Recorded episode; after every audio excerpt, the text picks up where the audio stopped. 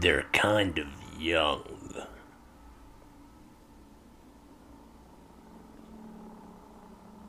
But really,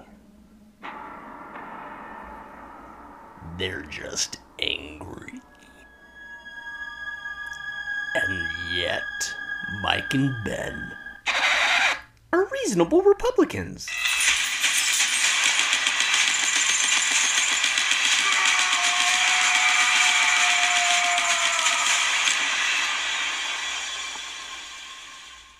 Hey, Young Repub crew. This is Mike and Ben with the Young Repubs, and we have a special guest with us, Uliti Fangupo, or AKA Poe.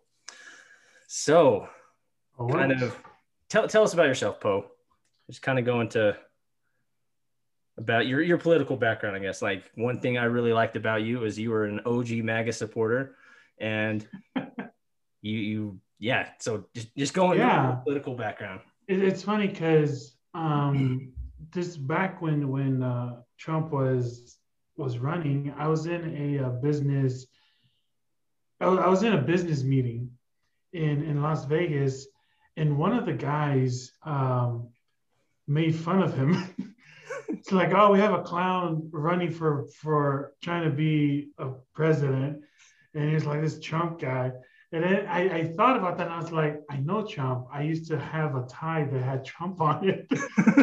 and then I looked up Trump, and honestly, I always root for the underdog, always. Mm-hmm. Just because it's a much more interesting story, and then if they win, it's just fun more. So at first, I supported him just because he was the underdog.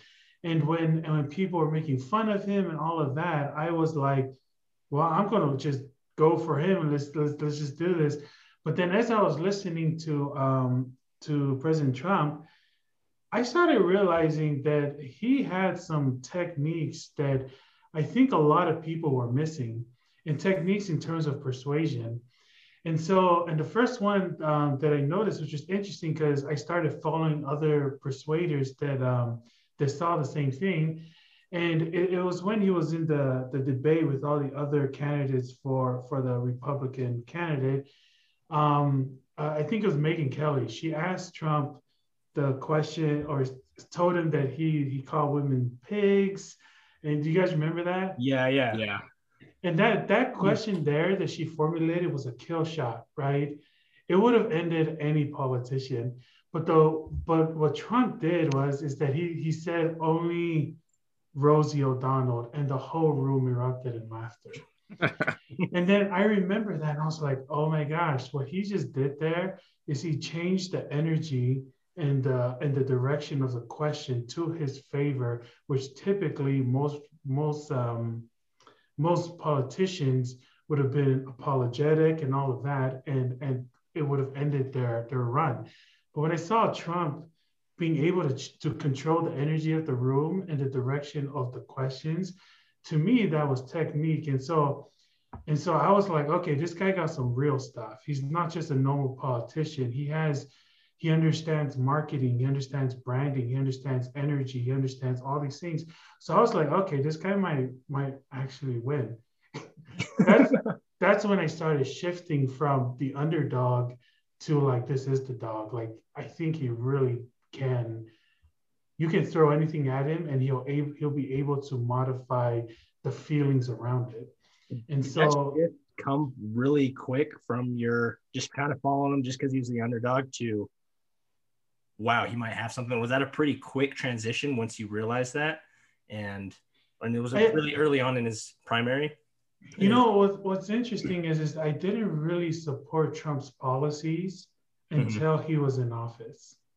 Okay. Because I don't trust any politician and their policies prior to going in office, because typically it's they say they'll do this and then they go ahead and do the other things. Definitely. And so I gave the same skepticism to Trump that I did with other Democrats. And so I wait until they get into the office and I see what they actually do. Definitely. Right, and the actions is what brings me in more, And then he just had Hillary as the other side. And I was just like, well, I definitely am not going for that. But in terms of the speed of transitioning, my interest level jumped even more in Trump when that happened. And so, and there were so many other things too, where he used his own money to fund his campaigns. Like, he had skin in the game. He, you know, there were so many other things too. And he would say it. I loved that he wasn't filtered, right? I think that's what a lot of people loved about him, was he had no filter. Yeah. And the no filter part, number one, was awesome, because he's saying everything that the people want to say to the people they want to say it to, right? But on the other hand is I love it because what Trump says, like, you know, that's what you get. Because he said a lot of dumb things too, right? If we're honest about it. And so I love the transparency of how Trump, like, just says things, and he'll say some things that I'm just like, oh boy. but at the same time, like, yeah, but his actions were just awesome. And I was not happy. I was sad when he didn't win for a second term, but I kind of expected it too, given the ripple effects that he created throughout his presidency and all the waves. Like, if you poke the bear is going to come back, right? Definitely. And I think he poked so many bears. And so yeah, I like Trump for his persuasion techniques.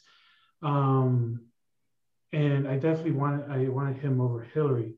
By the way, side note, I think I see the same persuasion techniques with AOC. Interesting.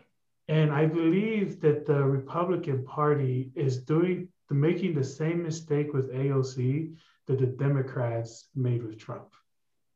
Interesting. Like, yeah. It's a scary thought is what that is. But it is. And I think that she is super strategic and smart, whereas most Republicans look at her as a dumb clown, right? And I'm like, oh, dude, you're underestimating her. She's going to be president one day because of how little you underestimate her. I mean, think about what she did for Texas. She raised like what, $2-3 million, and Ted Cruz was in Mexico, right? Interesting. Like, but if you look at that, like, she's not doing it because she cares. I'll tell you that much. She saw the opportunity, and she saw the branding, and she saw that Ted Cruz had a bad angle and a bad branding, and she jumped on that. Wow. She did, and so yeah. I that doesn't mean I like her, but I gotta. You gotta respect the tactics and everything. That's a very interesting perspective, because I've always seen her as like a clown and just. You can literally pick people up by their bootstraps and the blah, blah. She says some stupid stuff. So did Trump. And that's a really interesting correlation. She's a lot younger too. Right, exactly. And you just got to be careful, because he went from something non-related to politics to president. She was a waiter to where she's at now. You do not get there if you're an idiot.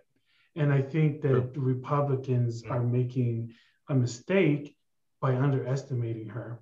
Even though she lied about, you know, being at the Capitol and all that, like, she knew she lied. Yeah. but everyone was talking about it, right? It was the number one story for exactly. And she's a beast mode persuader. And that's one thing I remember you talking about with Trump early on was The Art of the Deal. Is that his book? Yeah, and how he uses those shock and awe techniques just to get talked about. He doesn't. Right. Yeah, and that's exactly what happened with her. Exactly, and so all the left had to do to beat Trump the first time was read his book, and they did not. You know what I'm saying?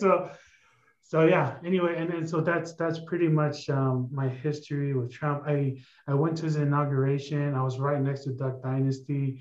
at his inauguration, and we were there. I was so sick, but we were like over there, and it was so funny being at the inauguration. Like the what do you call it? The news didn't show what the crowd was chanting, but the entire time it was like, lock her up, lock, like just the funniest things. And the energy in his rallies is phenomenal. It was awesome. Yeah, it was great. But anyway, I didn't want to take up too much time with that. Introduction. Oh no, like I appreciate that perspective. Again, you made me into a Trump believer, and I think he also made me into a Trump believer when he started saying and doing what he would say. Yeah. And that's why, like, he is not your standard politician, and he was underestimated. And that is And so what do you think he's going to be doing now? What do you think his next move is? Do you think he's done with politics? Do you think he's going to... That's a good question. I've been hearing a lot of rumors about him starting his own social media platform, right? Okay. I've heard stuff like that, yeah. And there's problems with that. There's nothing wrong with that. I think that's great, but the amount of technology that goes into supporting half of the country in one platform, mm-hmm. that's a lot of money, a lot of dev time, mm-hmm. There's a lot that goes in there. And then typically most software companies, they go off of other servers like Amazon servers. And so if he does that, I think it'll be okay, but you'd have to learn from what Parler did, because that's kind of what Parler was, right? And it was holding on to this influx of people, but they were on Amazon Web Services, and they said that they violated terms and agreement. That's a whole other argument, but yeah, the infrastructure for something like that is phenomenal if you don't want to get shut down. Right, it's huge, and some people are like, why don't we just create our own social media platform? Well, do we want to get technical about it? Because it's massive. It's massive. And so, and then how are you going to market it? You're going to market it through Facebook, Instagram, those are the key components to getting the word out to the people you want to bring to your platform. But back to the question you were saying is, what do I think he'll do? Honestly, I have a gut feeling that he may have been a little bit happy that he lost. Mm. I think that, and maybe it's because, I don't know. I just think about the amount of pressure, right? That job has. And not only that, he went from being loved by everyone. He was great. He had money, he had power, he had influence, he had fans. And then he went into he went into politics, and suddenly, and I think he already knew this, but 50% of the country just hated him, right? Yeah. And just imagine having to switch from just being someone that everyone's like, Trump, Trump, Trump, Trump, to 50% you're a Nazi, you're terrible, you're going to end the world, all that stuff.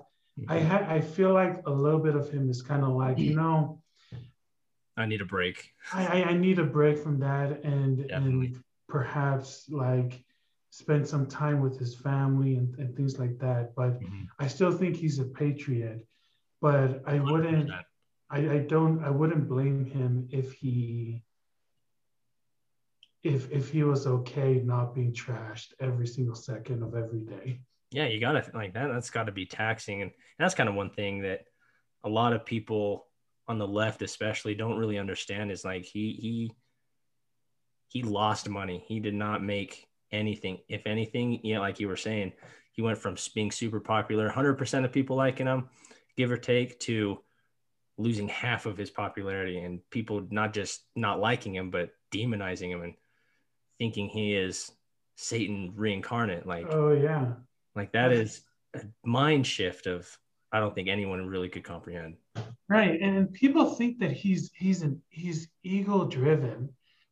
It's so interesting that people think that, mm-hmm. because if you really had ego, you couldn't take 100% or 50% of the country hating you. It's true. Yeah. Just think about that, right? You would have to have your ego in check to be able to handle the hatred that comes towards you. Mm-hmm. because people that have huge egos get very defensive if you say just even the smallest things about them. And so I thought that he was actually super humble in a lot of ways. He was in your face. He punched back if you punched at him.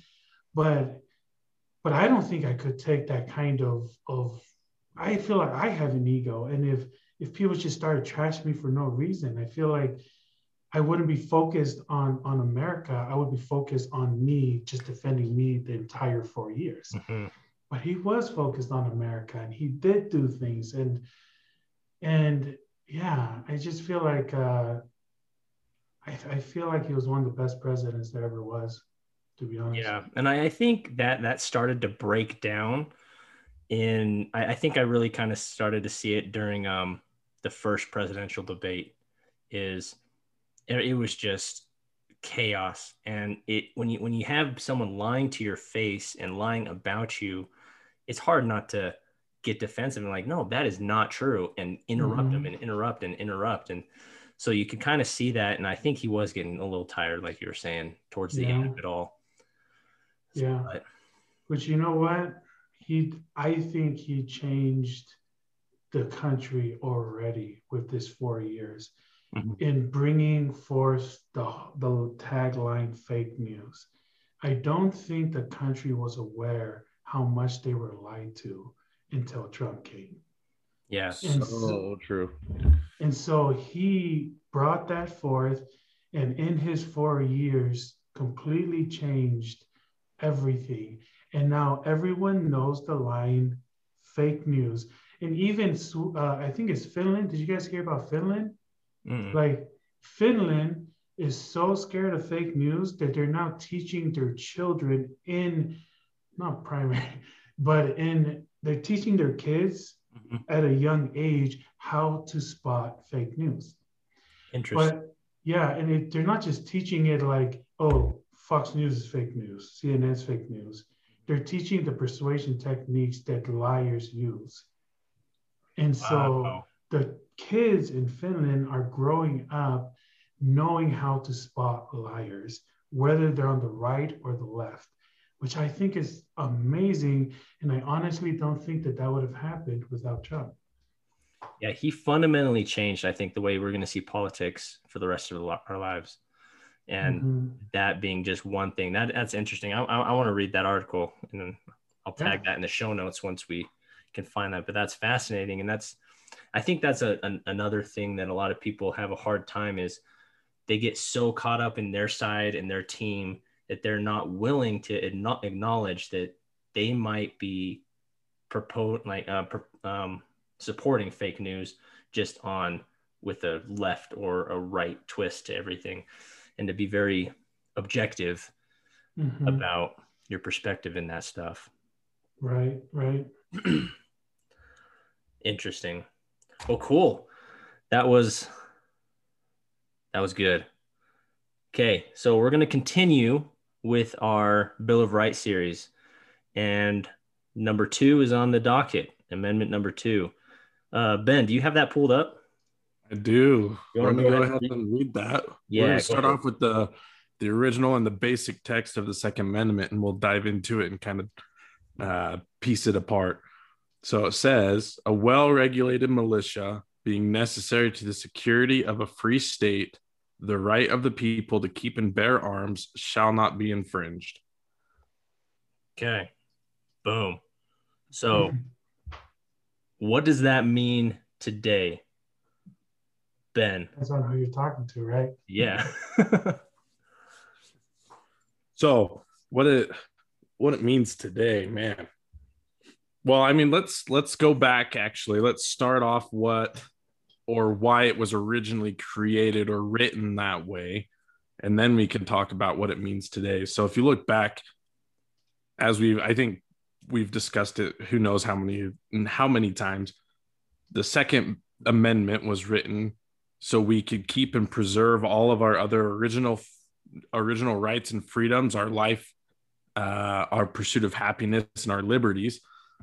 Without the Second Amendment, we, of course, would not even be a country. We wouldn't be the United States of America. We would still be under the reign of the United Kingdom. So.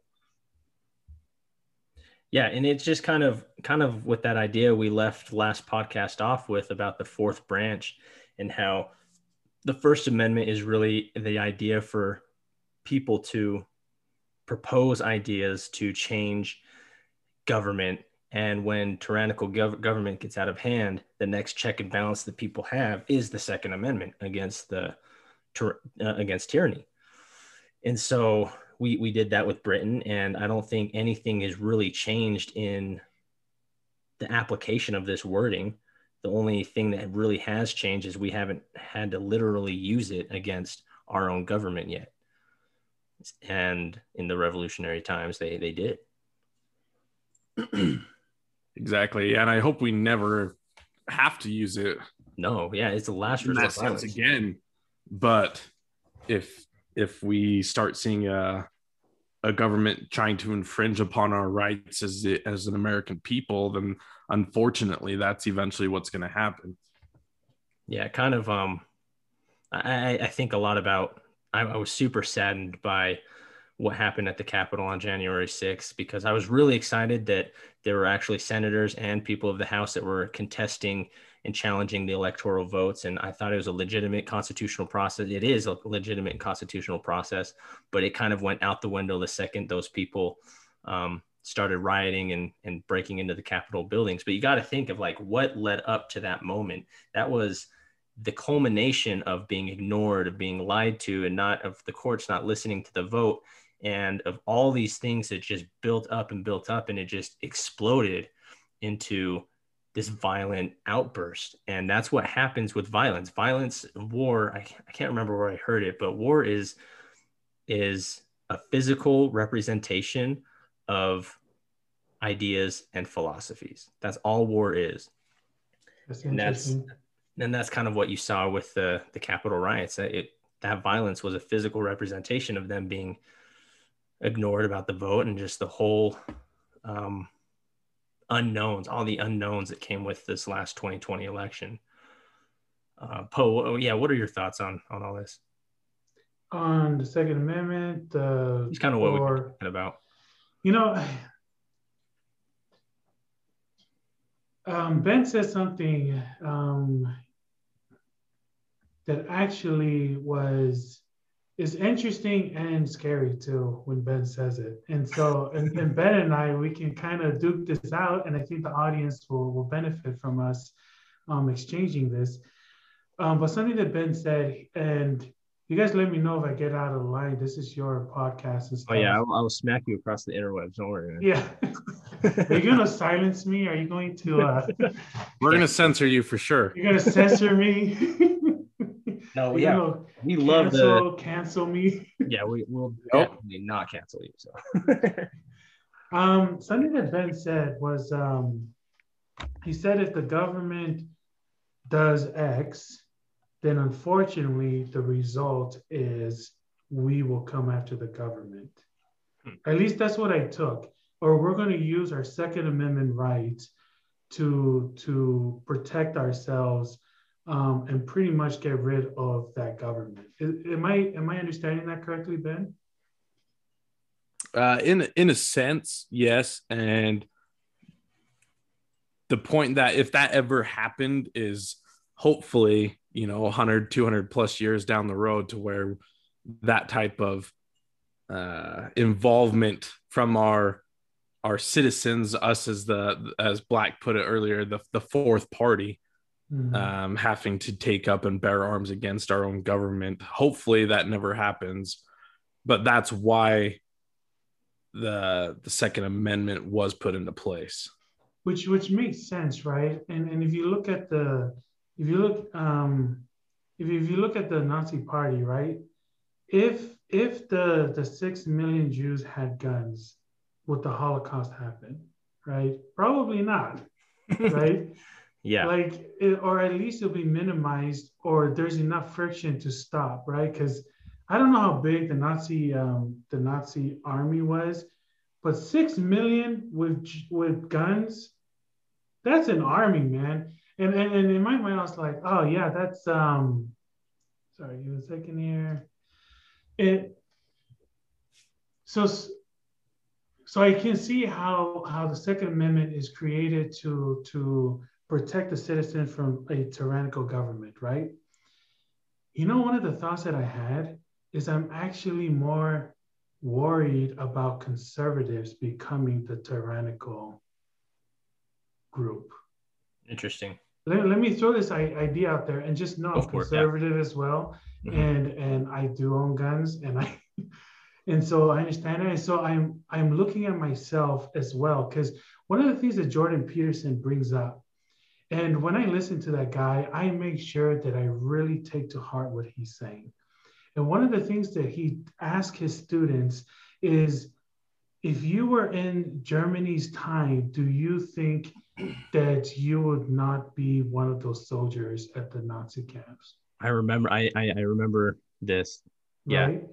And all of his students were like, of course not. I'm going to be brave. I'm going to be the one that fights the Nazis and all of that. And that was such an alarming answer to Jordan Peterson, because as a clinical psychologist, he understood that the statistics, number one, majority of people are not brave.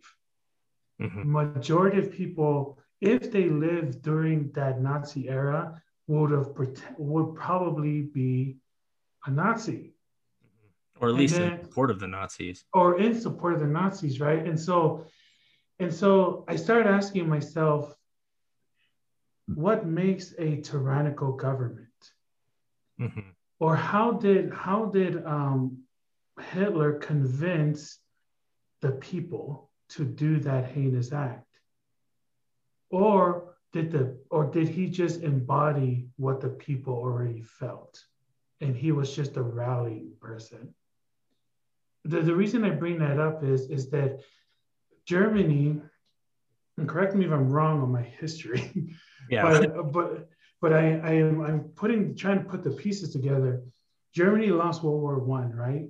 And on top of losing that war and all the economic problems with that, they had hyperinflation, which even if you had savings and investments, you would have been completely broke. And mm-hmm. people were taking barrels of money to get a loaf of bread. Think about how desperate that situation is, right? Mm-hmm. And in psychology classes, they ask that question. If your family was hungry and there was one bread, but you had to take it from someone else, what would you do? Yeah. Right? You'd probably take it. I'm telling you right now, if it ever gets to that situation, and I'm being completely honest as an individual who's selfish and has human nature, I will do whatever it takes to feed my kids. Definitely. Right? And so what Jordan Peterson was trying to say is that in the situations that the Germans were in and all of that, we have to look at what created that problem, created that tyranny. Mm-hmm. And now I'm going away from Jordan Peterson, and here's my opinion, and I'll tie it back to what Ben said. I think it takes a very desperate situation to create tyranny at that level. Hmm. Right? I agree. Yeah. Right. And you just don't go killing people. I think about the politicians now. I don't think that they're Nazi level desperate. Yeah.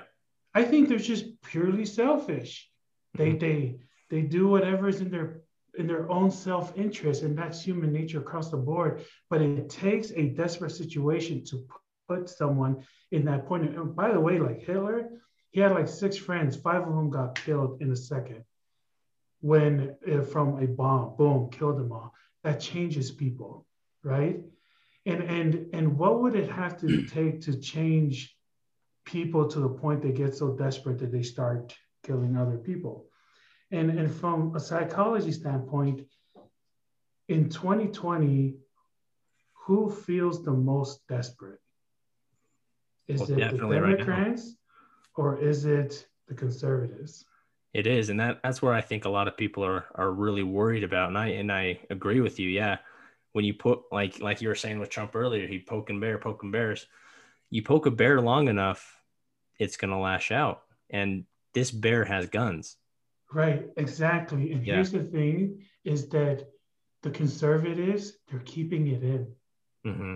Right? Because that's your natural, like the Christian-based conservative charity mentality is to kind of turn the other cheek, you only can do that for so long though. You can only do it for so long. And let's say it gets so bad that people are just getting to a point where they're just like, I'm so fed up, and suddenly there's a conservative Hitler coming up and rallying everyone and saying, the left is a tyrannical government.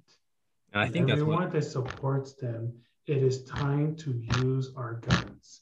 Yeah. See, and the only reason, Ben, that I bring that up is because I really want to encourage both your viewers and mine that as we approach this, that we don't get so caught up in ourselves that we're not humble enough to say that we can become the tyrant. Mm-hmm. And when you look at the number of military guns out there as opposed to the numbers that are in the citizens' hands, the citizens is a bigger army given the government has bigger guns. But like, yes, the government can become tyrannical, but based on human development and human nature, it can go both ways, is my point. It's just what no doubt. Without a doubt. Yeah, I feel like I'm talking so much. Oh, sorry, guys. You're good. We're just fascinated. Is Poe just keep telling us? No, listen, all this knowledge just coming out of his brain. Yeah, or out of his butt. One of the two. Frick. Depends on what you like or don't like about what I'm saying. That's why we started this podcast, though, is to bring up these conversations so people are seeing it from more than just one point of view, because that's what's important. Yeah, and we are coming out with a Republican conservative spin, but I think the younger Republicans in general are not your typical established Republicans that have been there, and yeah. Anyways, any other thoughts? Sorry to derail it, guys. Oh no, that was great. That was fantastic. I just been around, it comes from experience. I've been around gang members that had guns. Mm-hmm. And in their minds, their motive was as pure as snow. Oh, definitely. We all think, and that's kind of, when you were talking about how, like, that not having that self-reflection, I thought about it from like the biblical perspective and the whole Lord, is it I kind of mentality that a lot of people don't have, like, and that takes a lot of discipline. And I know myself, I fall into that trap to where, yeah, I that ego gets in the way, and no, I am doing what's right. And so taking a step back and having that humility to ask yourself, am I the problem? That takes a lot. That takes a lot. I had a conversation at dinner last night, actually. More so along the last part of the Second Amendment, and it's those rights shall not be infringed upon. And I was kind of like, I have to humble myself and have this conversation, but it's the fact that if you take your right extremists who believe that 100%, where that shall not be infringed, meaning anybody can go into a gun store and buy a firearm, that's nonsense and is not even. Shouldn't even be considered. We need to find that common ground, and the word gun control gets taken out of context. Gun control, if you're a right extremist, you look at it as trying to take away all firearms, not allowing anybody to have that, not even law enforcement, take it out of the hands of anybody that's not military. But we got to find that common ground. If you can't pass a background check, if you can't pass a criminal history check, if you are mentally unstable, you're homicidal or suicidal, you definitely should not own a firearm. And so we just need to draw that line and make it more established on what gun control actually is. I guess your ex-wife can determine that too now, right? Oh man, I hate that. That bill, though, that's too far. That's too far. Perfect transition. Let's talk about HR 127. Let's do it. So. You want to give us a quick rundown of what that is, Ben, for those of who may not know what we're talking about? So HR 127 is a bill that is currently, hold on, I'm going to pull it up and see where it's currently standing because I haven't looked since last week. So it is currently still just introduced into the House, and so it's being reviewed by the House of Representatives right now. Background on it, they are calling the, I'm going to butcher the name, Sabika Sheikh Firearm Licensing and Registration Act. They're basing it off of a school shooting that happened where I believe she was 13, correct me if you know, 13 or 15. She was killed by someone with a firearm. So, and that was in Texas. Representative Jackson Lee, or Sheila Jackson Lee, has decided to sponsor this bill and to introduce it to the House. But if we go into it, I had a part pulled up, but now hold on one second. The lady's so funny, isn't she? I read that she took a first-class seat from a Democratic person and called her racist. I heard that and I was just like, oh man. So there's too much that goes into it. I was gonna have some specifics in it, but it's just so long. Basically, here's the biggest points in it. So any magazine over 10 rounds, you will get fined. I believe it's up to $8,000 per magazine for any magazine over 10 rounds. It would ban and make illegal to purchase or own any type of assault rifle. You can't see me, but I'm air quoting any type of assault rifle from being regulated, or like I said, it would be banned from the private citizens. You'd have to be law enforcement or military, and it can only be work related. Each firearm has to be insured, which I think was a minimum of $500 insurance deposit, I think is how it's worded. It's an insurance deposit on the firearm, right? Per firearm, correct. Okay. The place where your firearms are stored has to be inspected and approved, meaning that they can come in and see where you store your firearms. They have to approve of the safe that the firearms are stored in. Really? I did not see that part. Yeah. That's crazy. If you are younger than 21 and you own a firearm, you can automatically be deemed as a felon for possessing a firearm, even though you purchased it prior to this bill legally. There's no grandfathering in. Not that I have read as I've gone line by line. There might be later on somewhere in a different clause, but from what I've read so far, there isn't. Poe mentioned earlier, so there's a psychological evaluation done by a another air quote third party shrink, who will do a portion of a background check as well, where they will be able to pick any person they want to question about you. So they can take your ex-wife who completely hates you and despises you, and they can interview her and ask her any questions they want to see if you should be allowed to own a firearm. So I'm just going to jump in here real quick for that, because there's so much. Go ahead. there is a lot, and it all hinges on two different liberal. I'm going to come out with an article and a series of this, but the liberal tactics that they use, and this whole bill HR 127 hinges on two major tactics or strategies that the left uses a lot. The first of all is the emotional or the pathos concept of. It was named after Sabika Sheikh. We're going to look up that article. Don't hold us accountable at this moment, but that article it's named after was after a school shooting or a mass shooting at some degree. A lot of the times they propose these things are on the anniversary of major mass shootings. And so you already have that emotional response and that emotional trigger when they're proposing these fundamental changes to the Constitution. Another one is a lot of it is subjective. An assault rifle, that isn't a very subjective term.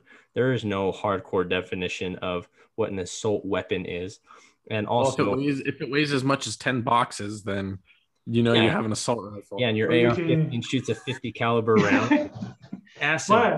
But I mean, I'm going to come back to that point. She's being very strategic on that.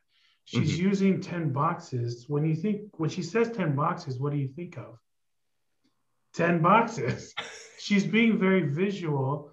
Mm-hmm. She could have said it weighs 36 kilograms or whatever, but people don't remember that. But in psychology, if you make it visual, then people remember it.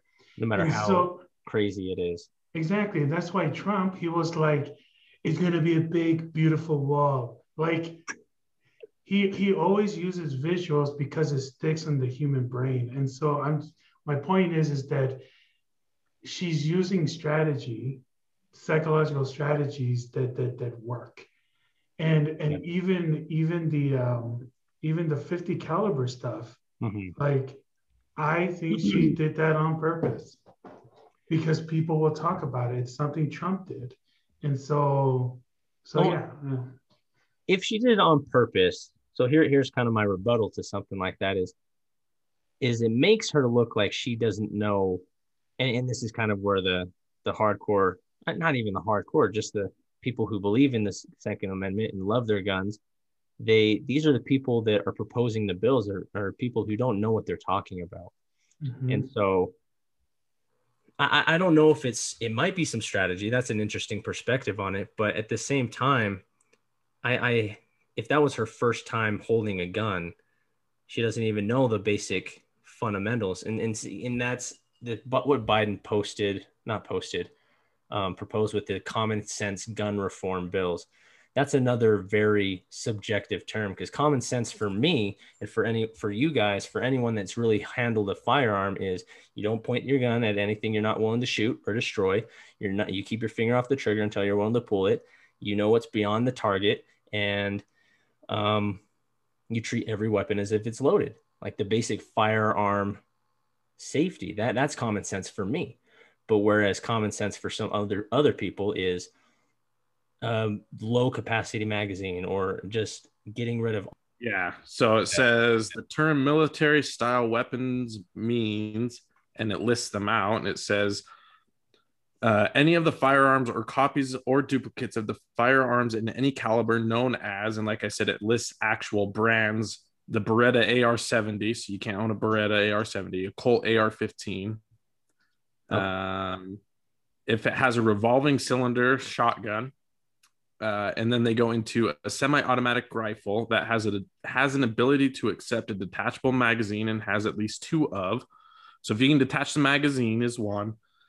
And then if it's got a folding stock or a telescoping stock, which is any modern M4, has a stock that you can retract or extend, a pistol grip that protrudes conspicuously beneath the action of the weapon, so it can't have a pistol grip on it, any type of bayonet mount, it can't have a flash suppressor or a threaded barrel designed to accommodate a flash suppressor.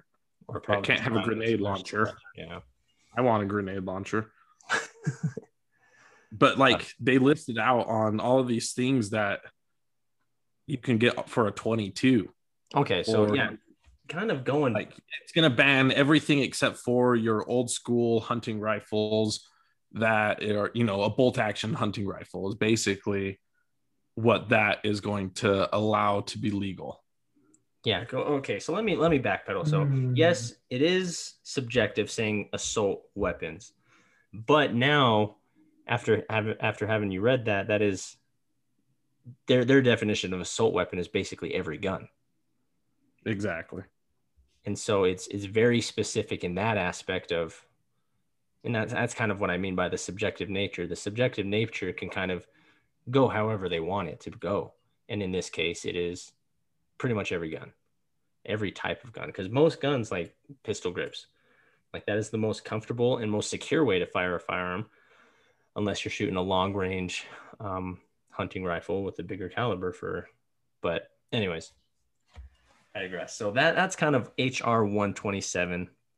And oh man, it's frustrating. And the common sense gun reform bill that President Biden and the Democrats are proposing. So what? Oh, and I did my own fact check really quick. I got to correct it. It's $800 per firearm for insurance, and you can only be fined up to $10,000 for the magazines. So no matter how many you own, you can only be fined up to $10,000 for those magazines. So I just fact checked myself, but there you go. So you're still fined a hell of a lot. Mm-hmm. Yeah.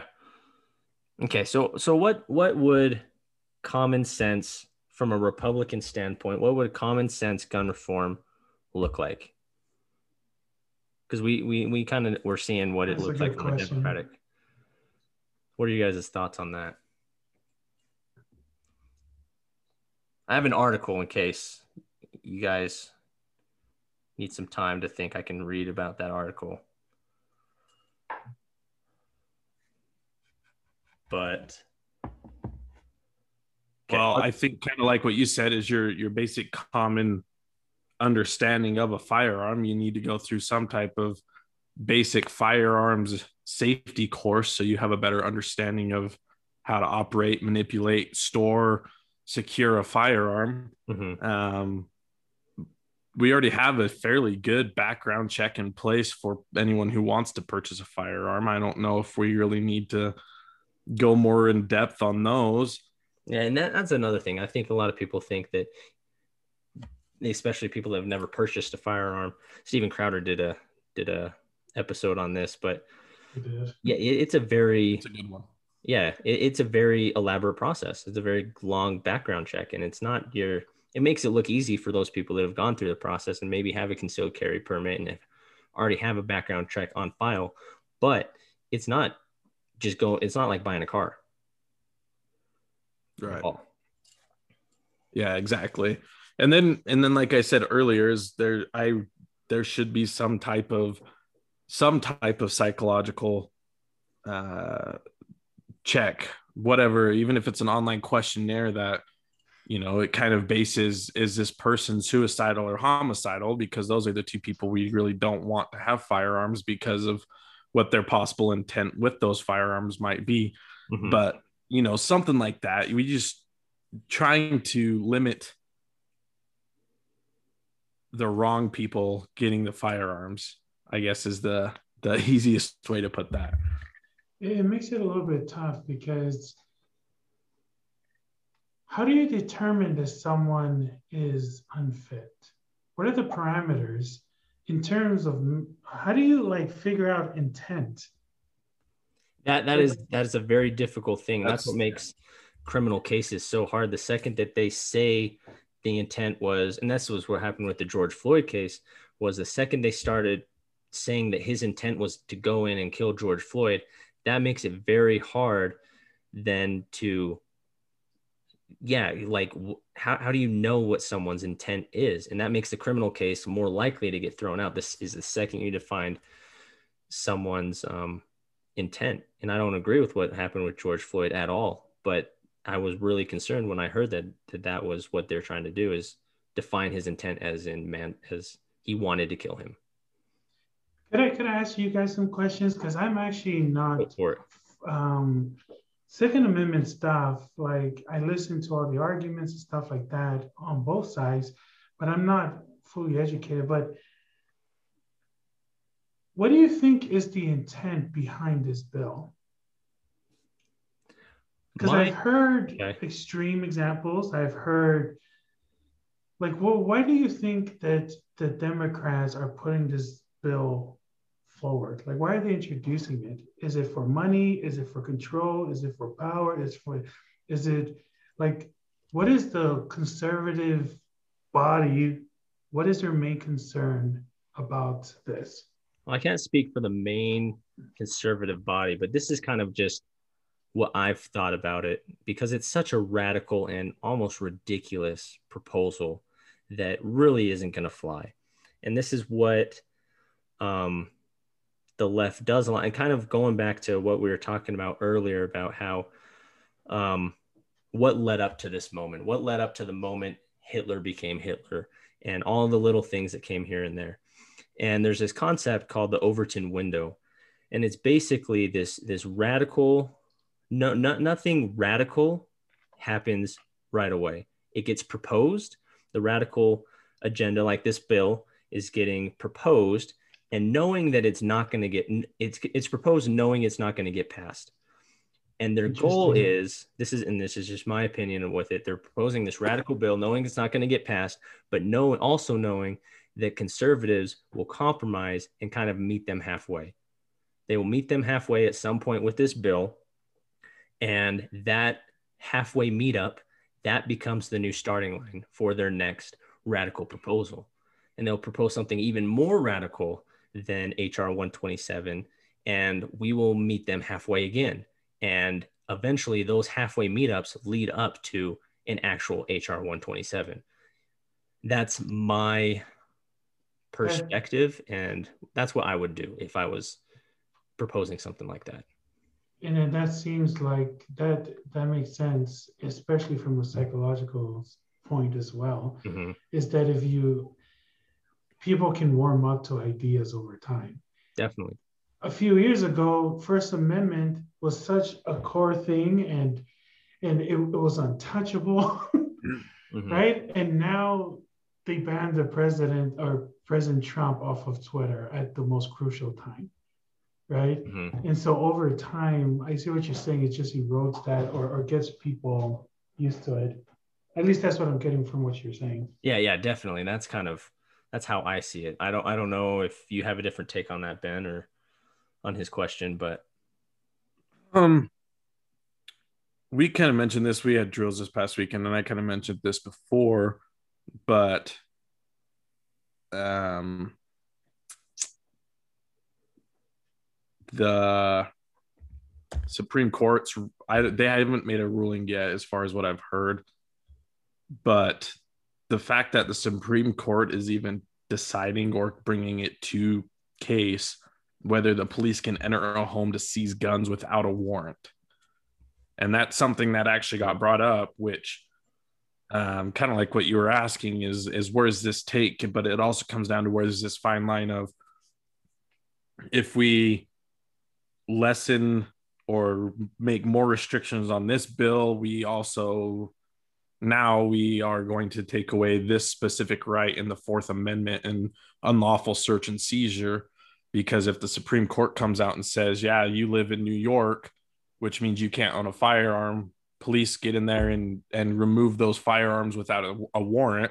Basically, we're just getting rid of all these bills or all these amendments right and left so we can compromise or so we can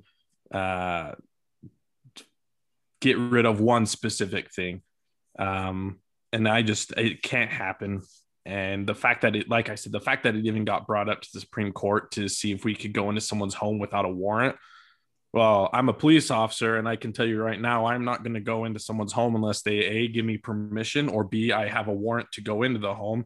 I would never even question it, and I would never even think about going into someone's home unless, of course, exigent circumstance and someone's life is in danger.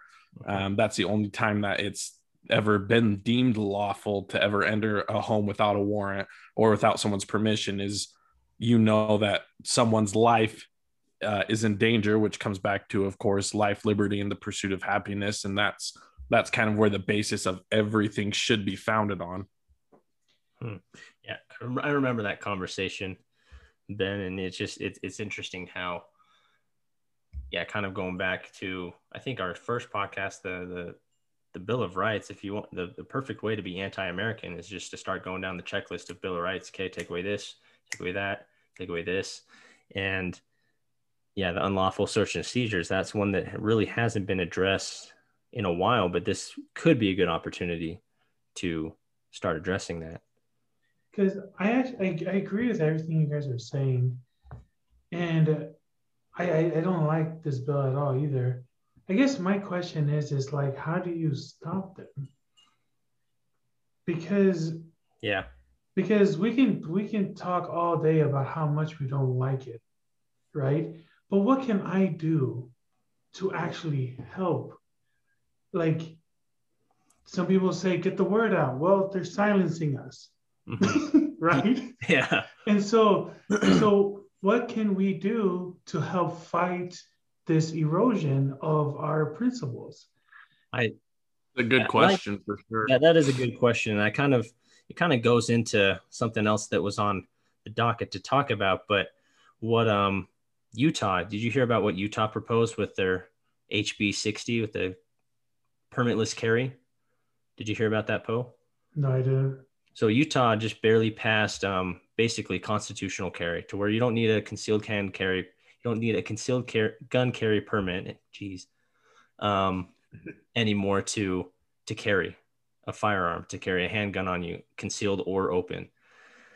And the caveat to that is, and a lot of people were freaking out on the left about, what does that mean for Utah? Anyone could just carry, blah, blah, blah. But the caveat to that was, one, criminals are going to carry anyways. I think this was in, I can't remember if it was in the bill or in a press conference when they were addressing the bill, but basically criminals are going to carry anyways. So the idea that this is going to create more criminals carrying guns is just, it has no correlation. And two, is now the funds 50%. I'll post this in the show notes, but I can't remember if it's 50% of whatever is left over or whatever is left over of the funds that would go to, the funds that would go to funding the concealed permit process and all those fees and everything. I'm pretty sure it's 50% of those excess funds would go to education in suicide prevention and education in firearm safety. I think that is a great alternative of meeting and just being educated with firearms and being educated on the suicide front, because Joe Rogan, I was listening to one of his older podcasts with Steven Crowder, and he brought up the point that he thinks that there's a mental illness issue in the country that is being disguised or being confused with a firearm issue. Yep. And so being able to address these mental illnesses that may lead to suicide will definitely at some point lead to some sort of mass shooting, and being able to really have an honest conversation about the mental health of some of these individuals that are committing this gun violence. And so I think that's a way to address that problem and kind of solve that, not necessarily solve, but at least, yeah, it's a solution kind of to what you were saying, Poe. It's a solution to this gun proposal, these radical gun reform bills. Oh no, I went off. I was all over the place on that one, but my biggest concern is that the Republicans have a losing strategy. Mm-hmm. And I feel like they're gonna, based on what I've seen, like, I don't think we have a winning strategy when it comes to the things that are important to us, because we're talking to emotional people logically. It's true. Right? Yeah, very true. And it's such a losing strategy, because when people are emotional, they're just not going to listen. You have confirmation bias, which they'll take whatever you say. And by the time it hits the brain, it became something else. And so, and Jordan Peterson was talking about the different types of brains between Republicans and Democrats, and how their brains are very, very different. And I don't know. I feel like the reason why Trump was such a big threat to the Democrats was because he was once a Democrat. He knew he was an insider threat. Definitely. Yeah, and he doesn't use logic. And because humans, as much as we want to pretend that we're logical creatures, we're emotional. And that's why the media is so powerful. Because if everyone was logical, the media will have no power. Yeah. But the reason that the media is powerful is because they understand emotions, right? And they know how to draw an audience in, even if they consciously don't want to, it draws them in anyway. Mm-hmm. And so I think about, okay, we have a Second Amendment problem that they're going after that. What's this plan to stop that? Well, we can talk about it. Okay, I get that, but where's the, how are you going to get the emotions right? Mm-hmm. To I don't know. I haven't heard a strategy from anybody. Ben Shapiro or Louder with Crowder or Dan Bongino, yeah. I haven't. They're all logical people, and they do really well with their audience. Well, and that's what Crowder was. He's coined the term. The Republican Party is full of a bunch of Spocks and not enough Kirks. And yeah, we're filled with all these logical people, and it's a very good point of how do we address this? How do we get on the offense? Because we're always on defense, always on defense. And I don't know. That's a great question that I think we could start fleshing out and start thinking about, because that's a really good point. Because it's huge. Sorry, go ahead, Ben. I was just gonna say, while we're sitting there, remember that article we tried to find, and it took us 20 minutes to find it on, what was that, Saturday or yesterday? Oh, yeah. The Florida shooting. Like, yes. That just gets put on the back burner, and the article was front line for like 10 minutes and then got taken down. All right. So basically this article, there was a gunman who it potentially could have been an active shooter situation in Florida. He was near an airport, but unfortunately for him, and great for our stance, is he starts to shoot off rounds, and he's right next to a gun store. And so multiple people with guns went and shot him, took him down before he could kill or injure more people. But the article made frontline news in Florida on Fox News for like 10 minutes. And then I might not even be able to find it again. Like, it's just, that's how it is. I saved that link. Don't worry, so that will be in the show notes. But to Ben's point, that's the sad part, right? That we have to save the link. Yeah. The algorithm in big tech control. They have AI that controls what people see based on their locations and based on the data they have, which is a different variable to the problem we're trying to solve. Hmm. And I don't think we're going to win the argument the way we're doing it. You do not beat big tech. It's impossible to beat them. I wouldn't say it's impossible, because Louder Crowder is filing a lawsuit against them, which that's true. Good for him, man. That guy has balls of steel. Good for him. Like, he's done more than people in Congress has, but there has to be a way to a winning strategy. I'm telling you, the Democrats, because they're emotional, understand emotions, and they know how to use it. They're so smart. They're so smart. They know how to do it. And I feel like we don't.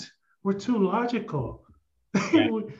Well, let me pull up this argument here and this. Like Ben Shapiro, I love him.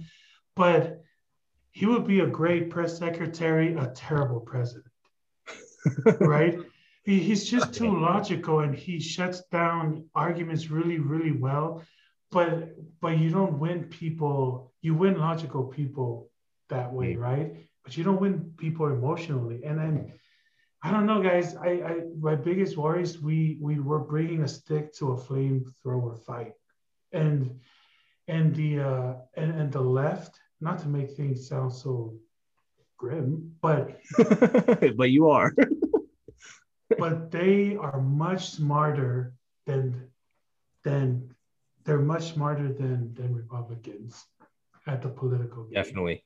And kind of with that, and that's kind of what has led us to this crossroads that we're at, is we took for granted their intelligence and their acumen when it came to big tech. They saw the potential with that, with marketing, and with utilizing those for their purposes. And you got to respect that strategy.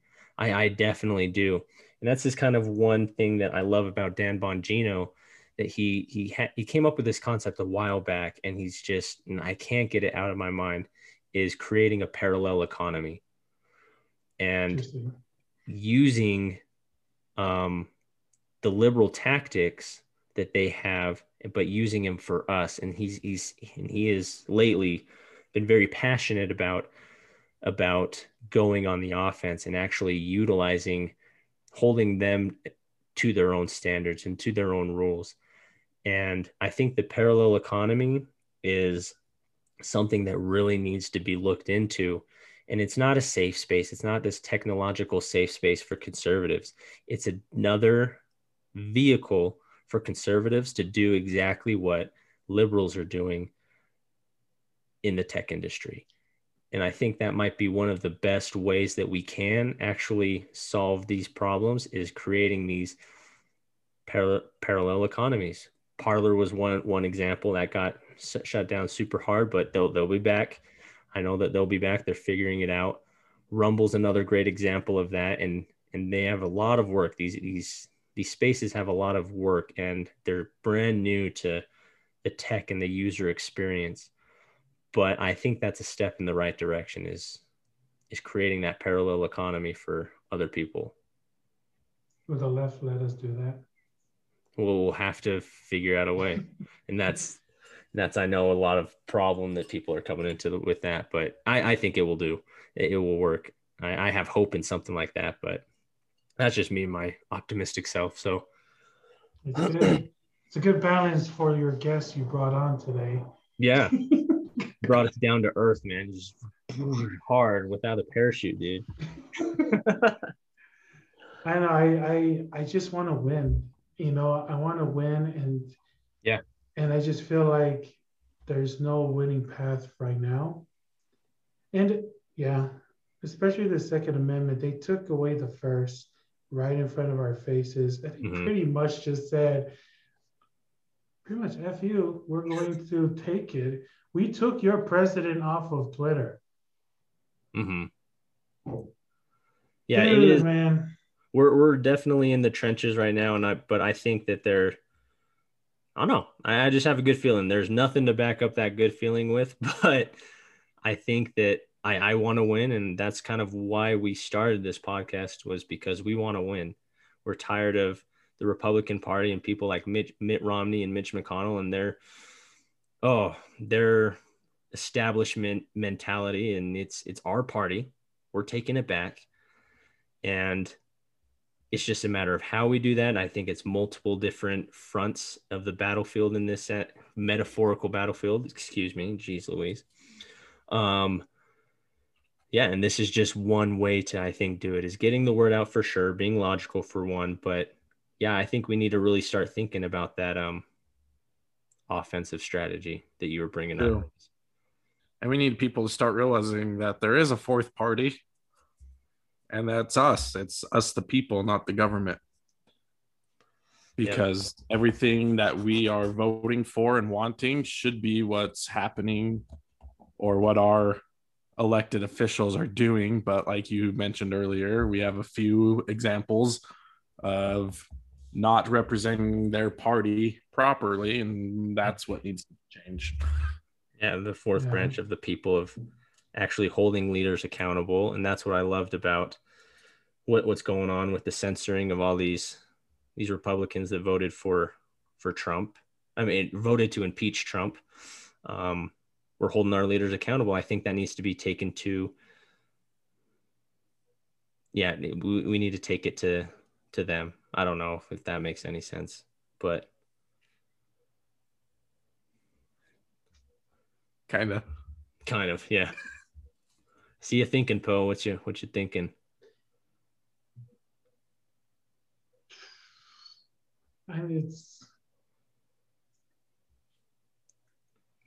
Is this just straight politics, or whatever you want? Whatever you want. It's, or is there a religious tone to it too? We can have a religious tone. That's an American idea. It's part of the First Amendment, so go for it. It's feeling like my First Amendment's under attack. Go for it. This is a place for ideas, man. I listened. I wonder if there's a way to come together with the Democrats. I feel like there are Democrats who, I don't see Democrats as the enemy. Mm-hmm. I see them as good people that have been lied to. I think that's right? That's a fair statement. Right? I think that's a fair statement. And I don't want to throw the baby out with the bathwater. I think there are good people on both sides, and I think there are bad people on both sides. Hey, that's something Trump said, so you better watch it. Oh, man, I miss him already. And right? Yeah. And, I think you're right, though. Go ahead. No, go ahead. Because from a religious standpoint, like, that to me is more important than the political side, right? Mm-hmm. Because when I study, like, how religious can I go? Are we good? Yeah, you're as religious as you want. First Amendment. Okay. We don't sacrifice things, but go for it. Don't sacrifice anything on the podcast. I like bringing up a puppy with an AR. Just kidding. Anyway, so I've been studying the last days, right? And if you look at the Book of Revelation, it mentions three beasts in there. One beast is the dragon that has seven heads with horns, right?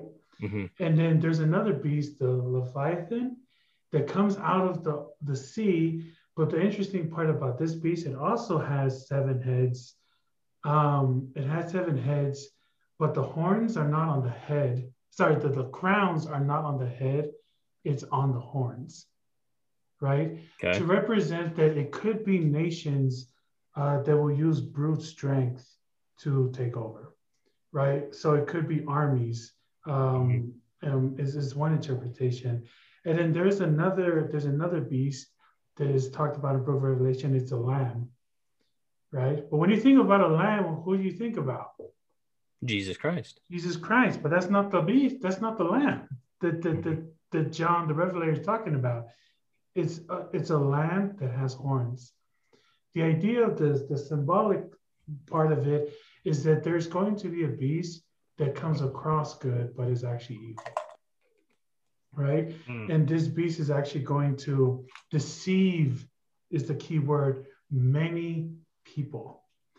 And I feel like, I'm not saying that media is that beast, but it sure feels that way, right? Where they deceive good people.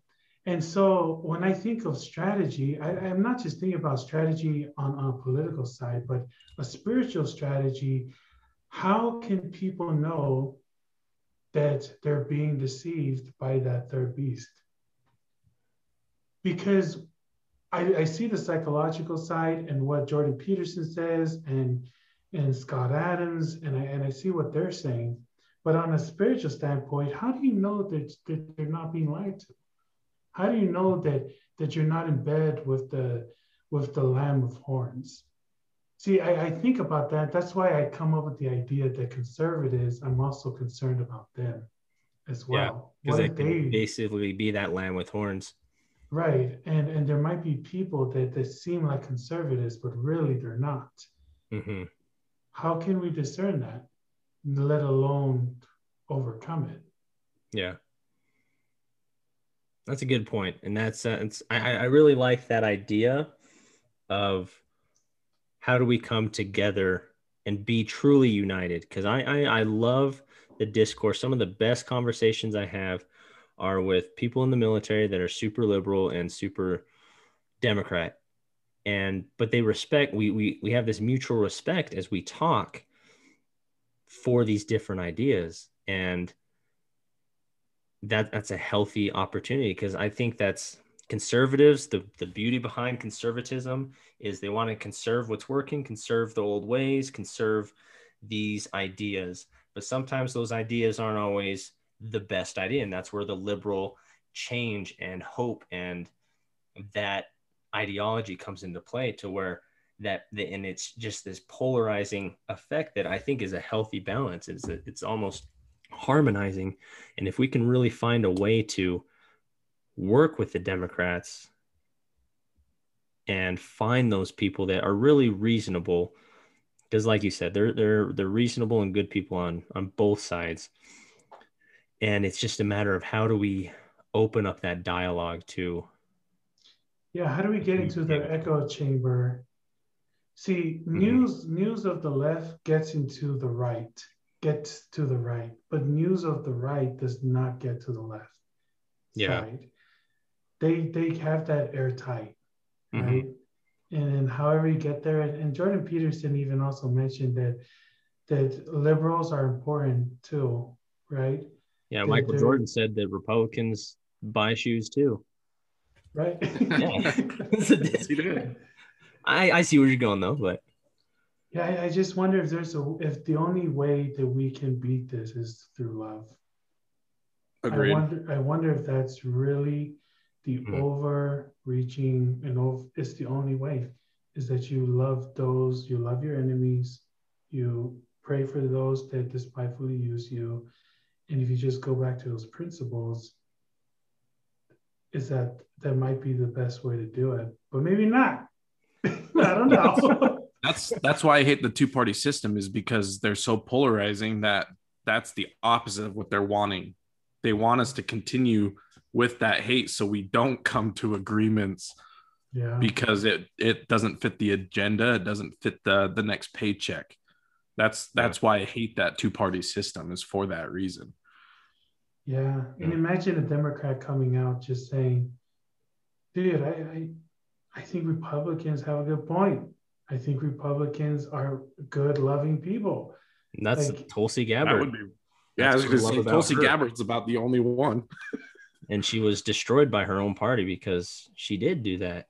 Yeah. She's a Russian spy, okay? Come on. Freaking delusion. Their obsession with Russia, man. It's bull. They don't have Chinese girlfriends and isn't that sad though? Someone inside their own party, like Joe Rogan said, she literally was the best candidate for their presidential nomination. And they attacked her and threw her under the bus so that way someone like Biden could get it. Yeah. Yeah. Well, I like that love sentiment, and I think that's a good way to kind of end the conversation, in all honesty, because I think that's really the only way out of something like this, is finding mutual respect and mutual admiration for each other. So, well, awesome. Thanks, Poe, for participating in this amazing conversation. I hope it was useful. Sorry, listeners, if it wasn't, but I enjoyed myself. So that's all good. Thanks for joining us. Yeah. No problem. Quick, you can follow us at we actually have a website up now. It's youngrepubs.com. We're going to be posting some articles and other content there besides just the podcast. You can follow us on Instagram and Locals at The Young Repubs, and on Facebook at The Young Republicans. And then find us on Spotify, Google Podcast, Apple Podcast, wherever you listen to your podcast, at The Young Repubs. So unless you guys have anything else, peace. Just remember, you matter like I matter. Okay. That's for all of you listeners. You all matter. Yes. And please let us know too what you think. Send us a message, a DM, just connect with us. We would love to have more people involved in these conversations. So, absolutely. Cool. All right. Peace out.